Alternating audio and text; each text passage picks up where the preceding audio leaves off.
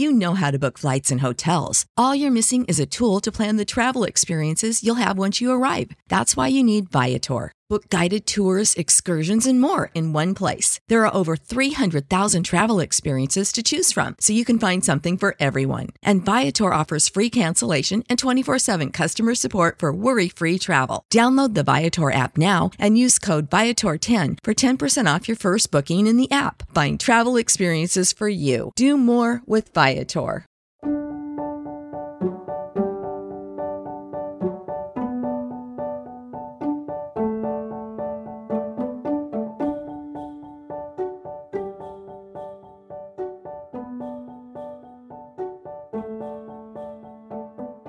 Hello everyone, welcome to Revived Devos.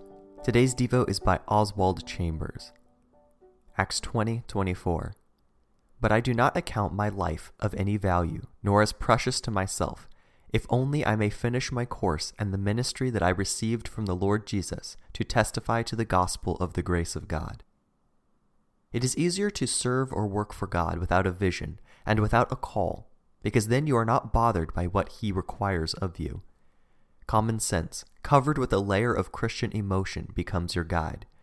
You may be more prosperous and successful from the world's perspective and will have more leisure time if you never acknowledge the call of God. But once you receive a commission from Jesus Christ, the memory of what God asks of you will always be there to prod you on to do His will. You will no longer be able to work for Him on the basis of common sense. What do I count in my life as dear to myself? If I have not been seized by Jesus Christ and have not surrendered myself to Him, I will consider the time I decide to give to God and my own idea of service as dear. I will also consider my own life as dear to myself.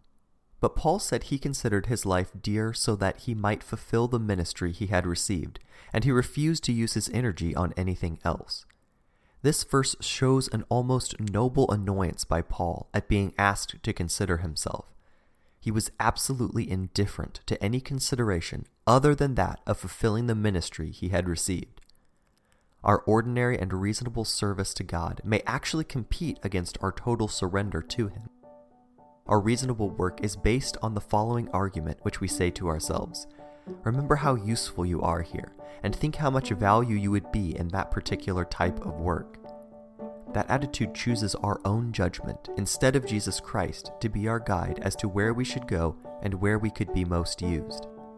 Never consider whether or not you are of use, but always consider that you are not your own, First Corinthians six nineteen.